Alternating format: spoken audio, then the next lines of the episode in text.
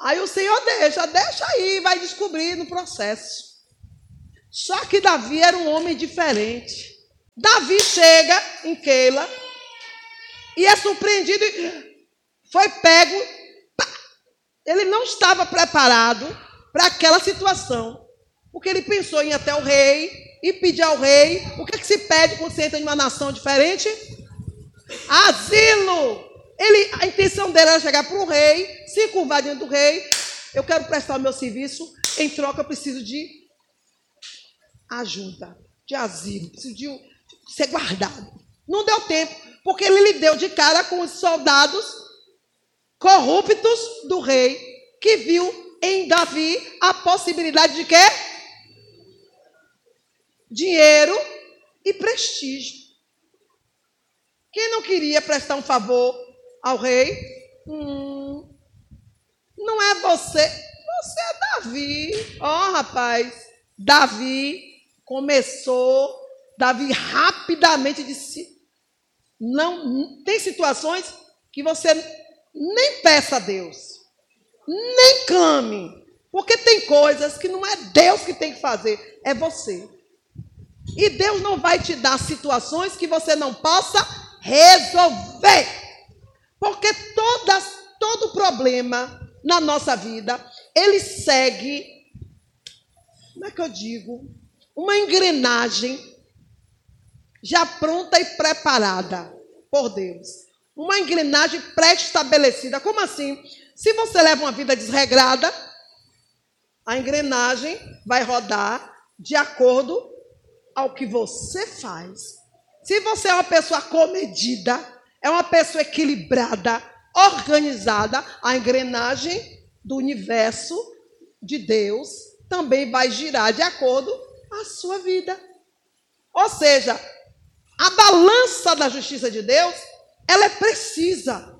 Ninguém vai poder dizer neste mundo que plantei rosas e colhi espinhos. Jamais. Deus não falha jamais na sua justiça. Ele é perfeito. Ele é justo e fiel. Retribuirá ao homem conforme as suas obras. Por isso, quando você entende isso, você pode se preocupar com os feitos errados das outras pessoas. Você passa a cuidar de você mesmo. Aí você lembra daquela passagem. Olhe você que está em pé. Porque se ele ou ela está nessa situação, se você ficar olhando para a vida dela, dele direto, ao invés de você cuidar da sua, breve você está fazendo o quê? Igual. Porque tem uma, uma parte do nosso cérebro, não sei se você sabe, também não sabia, estou sabendo agora, diz o Senhor para mim, que ele capta as imagens, as ações. O subconsciente registra e como a carne inclina para o erro, você acaba sem querer acaba repetindo. É verdade, Javé. Tá tocando a música na calazorra. Tu tá aqui, tarará, escrevendo. Daqui a pouquinho tu entra. Olha, tu cantando a música. E você nunca ouviu a música inteira. Você nunca parou para. Não, vou ouvir essa música agora. Não. Você começa a cantar o refrão todinho. E olhe lá, se não cantar a música toda. Você está entendendo como é a mente humana? Então, tem coisas que Deus não precisa nos ensinar. Nós temos uma capacidade extraordinária para desenvolver, para evoluir para cima para baixo. E Davi pega de supetão. E aí, Davi começa aí. Eles me reconheceram. Nem aqui eu estou livre. Como é que ele sabe que eu sou Davi? Começou a... Começou a se bater. Começou a babar. Começou a falar coisas desconexas. E mesmo assim, eles pegaram e levaram até o rei. Eles tinham convicção. É Davi. Pegamos Davi. Vamos falar com o rei, com o rei Saul. O rei disse assim: vem cá. Se esse é Davi, é Davi? Se é Davi, que proveito ele tem para nós desse jeito? Tem pouco doido aqui para você me trazerem mais um? E solta Davi de novo. Que estratégia maravilhosa! Aí você diz assim: mamasse a Davi poderia dar cabo daqueles homens brincando.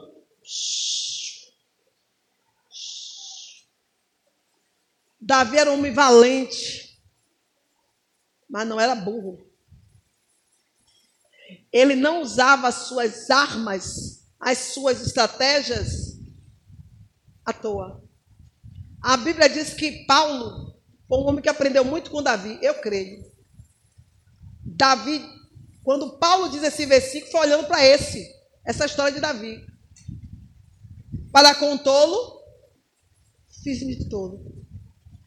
Para com os sábios, me fiz de sábio. Para ver se porventura, entre uma coisa e outra, eu ganhasse alguns deles para Jesus. Davi era esse homem que Paulo está citando. Era Davi.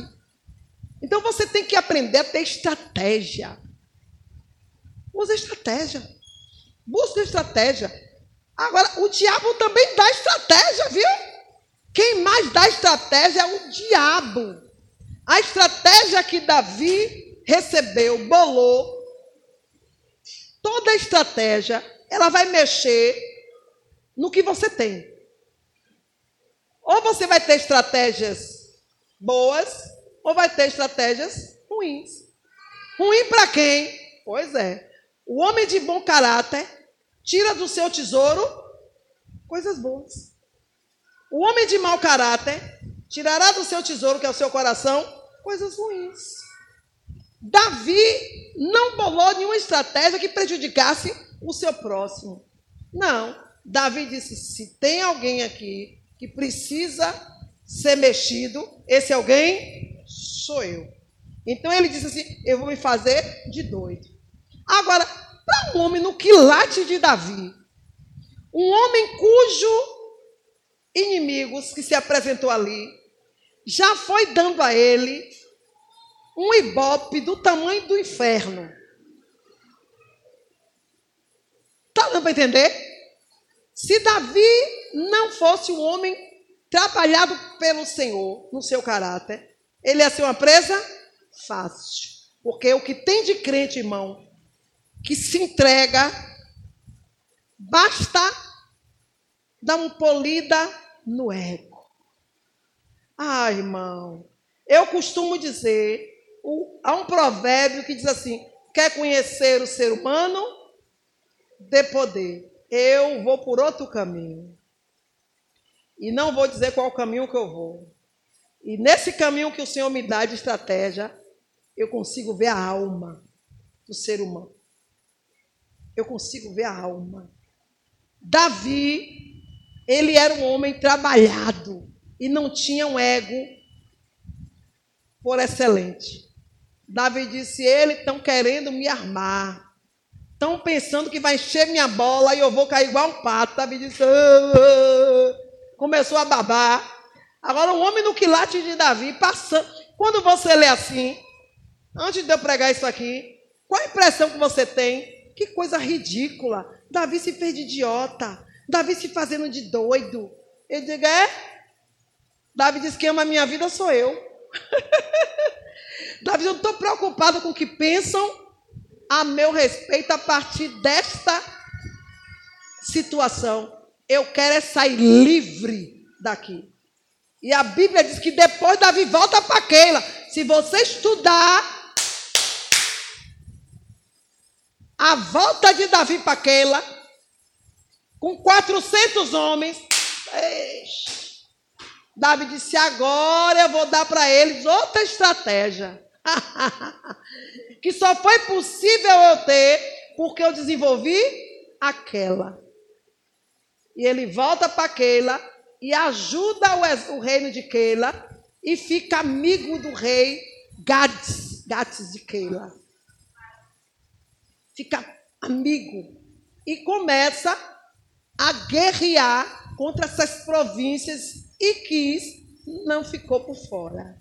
Então, se você quer vencer, primeiro aceite perder. Mas o crente botou na cabeça que andar com Jesus é só vencer ou vencer. É, mas o processo tem perdas também, viu, crente? Cuidado com esse ego seu. E o pior que o ego leva a gente para situações que a gente quer ser sem ter pago, sem ter feito absolutamente nada.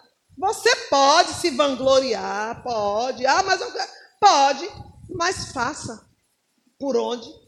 Por isso Deus diz assim, ó, se alguém quiser se vangloriar, por que Deus fala isso? Porque diante dele ninguém pode. Por quê? Porque ninguém faz coisa nenhuma, quem faz tudo é ele. Então ele diz: quem quiser se vangloriar, quem quiser se gloriar, se glorie em querer me conhecer, porque eu amo o juízo e a justiça. Então aí você pode se gloriar porque me conhece. Mas só por isso. Abaixo disso, irmão, qualquer ser humano que for pego se exaltando, com o nariz em pé, arrogantemente, dolorido porque me aconteceu isso, eu nunca comprei fiado. Eu nunca fiquei devendo. Se prepare. Eu comer ovo meio-dia, eu já ouvi pessoas dizendo que come ovo, mas no meio-dia, comer ovo meio-dia. Meio-dia comer. Jeová prepara uma, uma, uma plateia para mim, bem grande, me dê visão de águia, para eu ver esse crente. O final dele ou dela. Não tem crente assim, igreja? Fico com fome, mas não como ovo meio-dia. Fique com fome, morra de inanição. Com seu ego, com sua tripa. Não tem, nunca ouviram não, gente? Eu cansei de ouvir já. Não fico defendendo nada a ninguém. Conte os dias. Fica contando aí, conta. Conta, contou? É questão de segundo, não chega nem a 10. Para você ver Deus detonar um homem ou uma mulher dessa. Porque se tem algo que Deus aborrece abomina, é a altivez do ser humano. Ele nos fez do pó.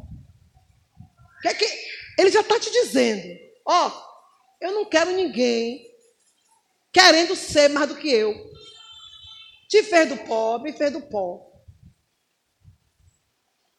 Soprou na narina do homem colocou dentro desse pó um fôlego de vida. Ó, eu te fiz do pó, tu é pó, mas eu e você sou vida. E disse: Do que eu te fiz, de onde eu te tirei, você vai voltar. E agora, só vou tomar de volta o que é meu. E a alma? Ah, e a alma é outra coisa que vai que começa a crescer a partir do, do trabalhar de Deus, do pó para o fôlego de vida dele. Esse meio termo aqui é eu e você. É o meu eu, é o seu eu, é o meu ego, é o seu ego, que vai desenrolar e no final Deus vai dizer: serve para mim ou não. Tá dando para entender? Então você é responsável pela sua alma. Pelo que ela vai se tornar, para onde ela vai parar.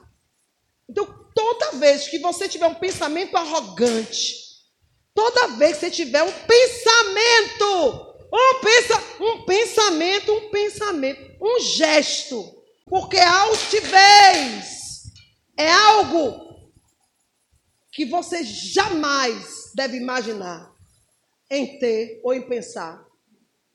Porque tudo é dele, por ele e para ele. E todo ego altivo é uma afronta a Deus. Você está afrontando o Todo-Poderoso. Então, ó, quando você entrar numa bênção, desce. Pelo, ao invés de se alegrar, tu chora. Por quê? Porque a quem muito Deus dá, muito Ele cobra. Ao invés de você se exaltar, tu desce. Por quê, irmã Márcia?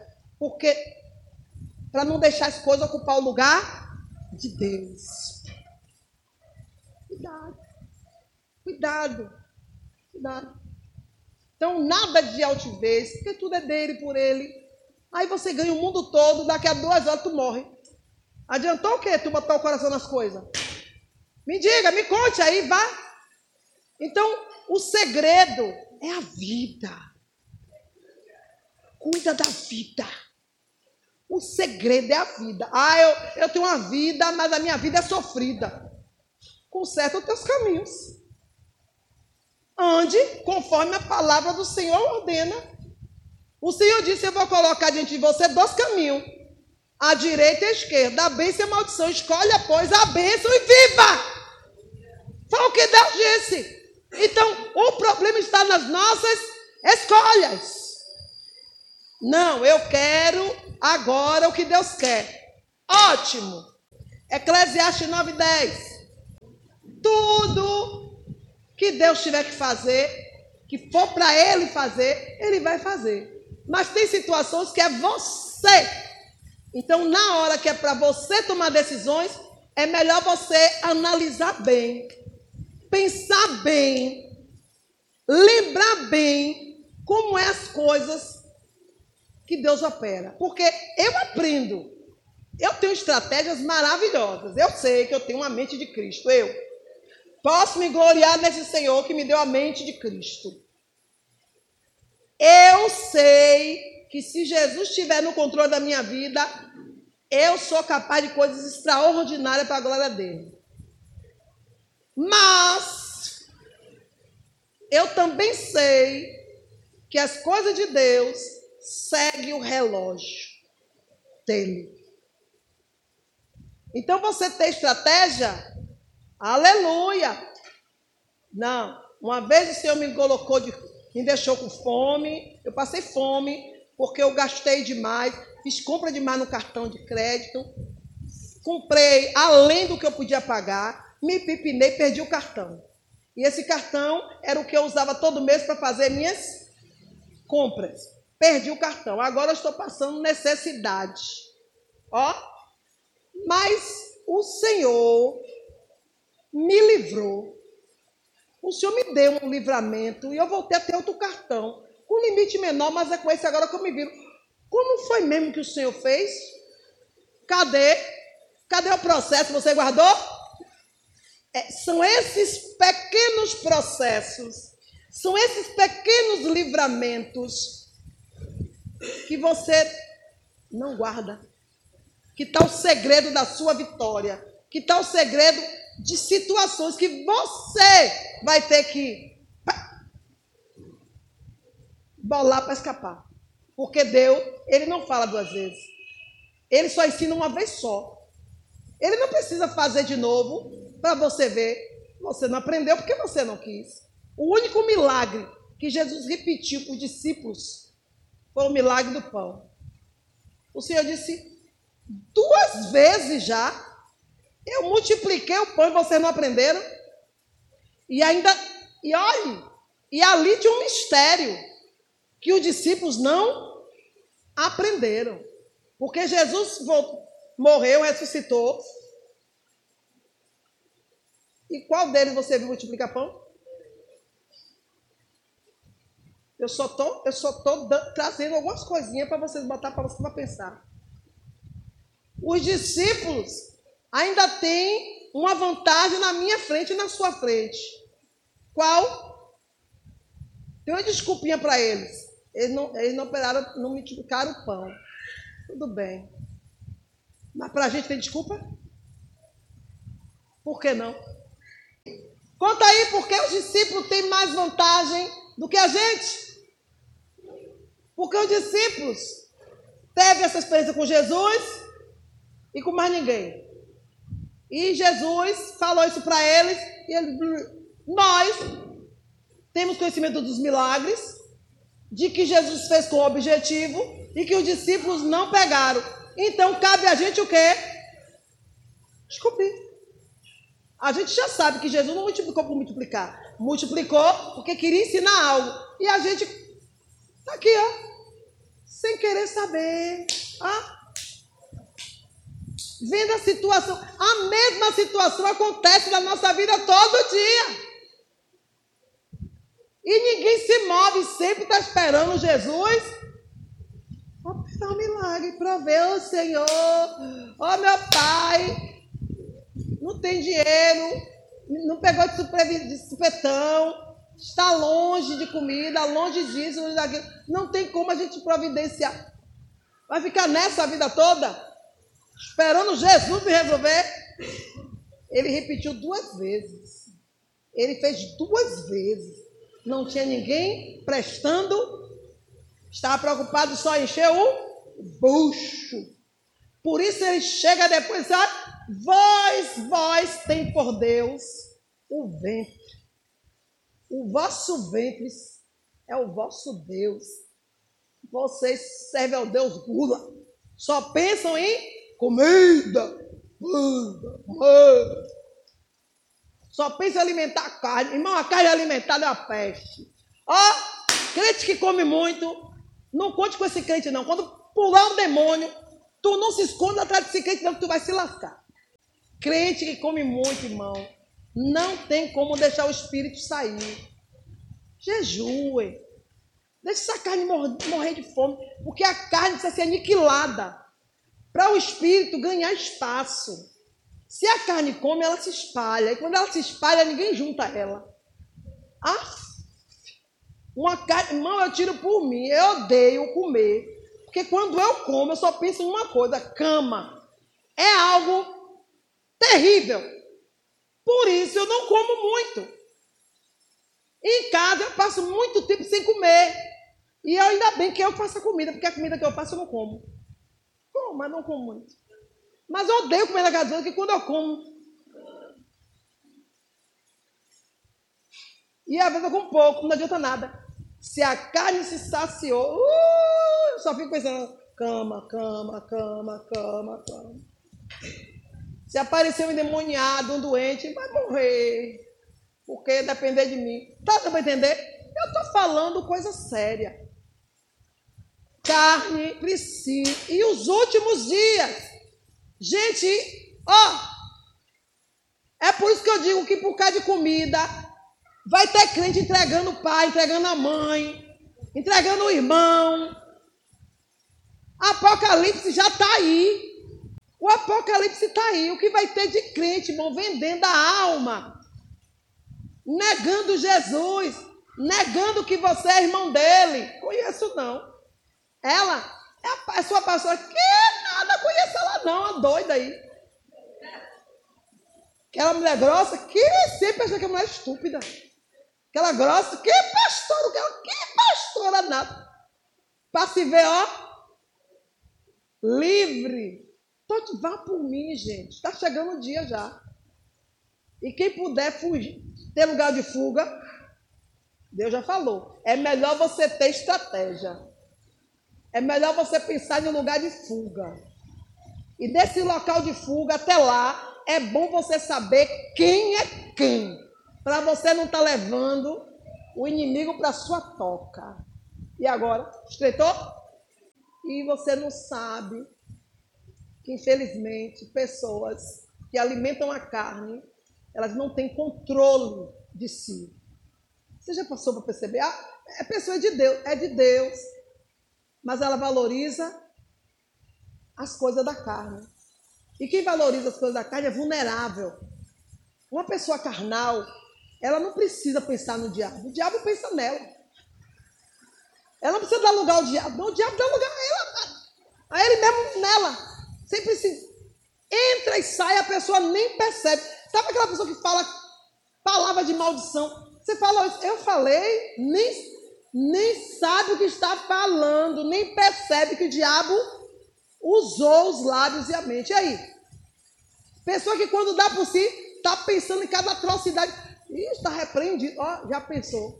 O diabo já fez cocô, já pariu, já deixou os filhotes, e a pessoa agora que.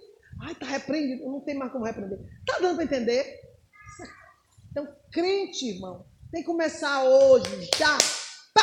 Eclesiastes, vamos finalizar. Eclesiastes 9, versículo 10. Tudo que você tiver de fazer, faça o melhor que puder, pois no mundo dos mortos não se faz nada, e ali não existe pensamento, nem conhecimento e nem sabedoria, e é para lá que você vai. Tá entendendo? É para lá que a gente vai. Olha, mas a gente vai para o céu. Não vai, meu filho. Mas só vai todo mundo para o céu junto. Se eu morrer agora, ah, não posso. Eu sou imperativa, misericórdia. Só em pensar que eu vou ficar paralisada, morta. Não, não, não, não, não, não, não, não, não, não, não, não, ó. Chega a me dar dor de cabeça. Se você morrer agora, você lá, eu não quero morrer agora. Aí você também não. Vai ficar dormindo. Vai ficar sem conhecimento de nada serão como os que dormem. Ah, fica no seio de Abraão, olha só uma parábola, é só uma alegoria. Irmão, você não vai ficar no tormento, mas vai ficar no lugar de descanso. Lugar de descanso, faz o que no lugar de descanso? Dorme. Dorme. Então, vai só vai para o céu quando todo mundo for. Porque primeiro ressuscitarão os mortos. Primeiro os que estiverem mortos em Cristo. Depois, os vivos. Está entendendo?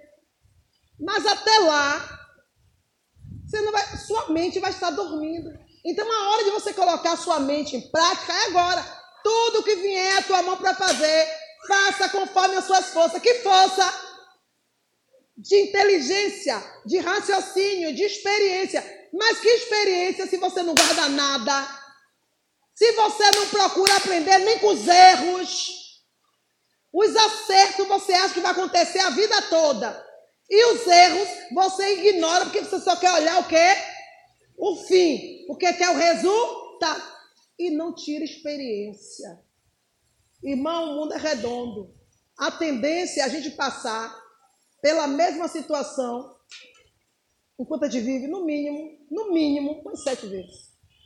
No mínimo umas sete vezes. Porque a Bíblia diz que seis vezes cairão o justo, mas a sétima, na sétima não ficará prostrado. Por que não? Porque na sétima, quem sabe, no número da perfeição de Deus, eu tomou vergonha, entendeu? Como é que se faz as coisas? Porque não é possível que o crente todo dia erre no mesmo lugar. Não, Senhor, dessa vez eu não vou errar. Aí Deus dá o livramento, daqui a pouco a pessoa de novo e de novo, e de. Pelo amor de Deus, isso já não é mais outra coisa a não ser burrice, falta de cérebro, falta de cerebelo, falta de neurônio, falta de massa cinzenta. Pelo amor de Cristo. Para um pouquinho, analisa. Bem, essa situação de toda a minha vida é a pior. Não quero mais passar por ela. Então eu vou começar um plantio diferente. E ninguém planta hoje para colher amanhã. Amém?